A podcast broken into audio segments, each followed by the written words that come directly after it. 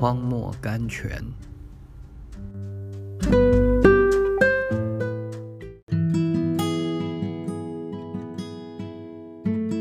四月二十九日，以利亚与我们是一样性情的人。雅各书第五章第十七节，我们要为此感谢神。以利亚躺在罗藤树下，诉苦埋怨，疑惑不信，真是我们的写照。但当以利亚与神交通的时候，情况立刻转变了。以利亚是与我们一样性情的人。他却祷告了又祷告，这是最重要的一点。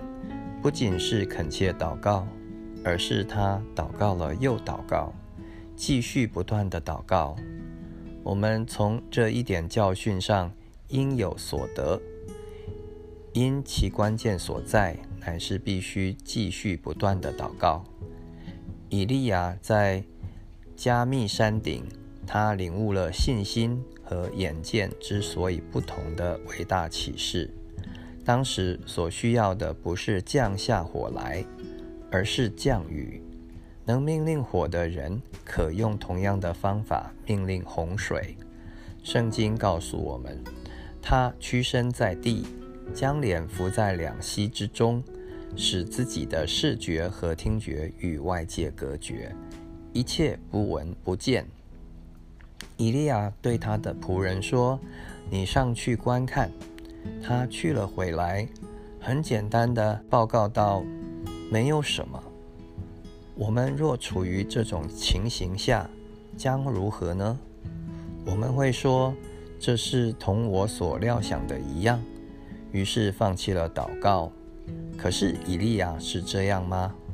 不，他说：“再去看看。”他的仆人回来报告说：“没有什么。”他就说：“再去看。”结果回来还是说：“没有什么。”后来仆人回来报告说：“有手掌那么大的一小片云，手掌大的一片云，在以利亚的祈祷中升起，霎时间降下雨来。亚哈虽有快马拉车。”也来不及赶回撒玛利亚的城门，这是信心之所以与眼见不同之处。信心把本身和外界隔绝，专心注目于神；眼见是凭观察，什么也看不到。视觉虽带来毫无希望的消息，信心则继续坚持。祷告了又祷告。如何方能如此祷告而发生效力呢？当视觉带来任何失望的报告，都不要加以理会。永生的神总是在天上垂听，即使延迟不答，也是出于他的美意。披耳生。下面是三个孩子对信心所下的定义，可以说明信心坚强的程度。第一个孩子说。信心是去握住基督。第二个孩子说，信心是抓牢基督。第三个孩子说，信心是绝不放松基督。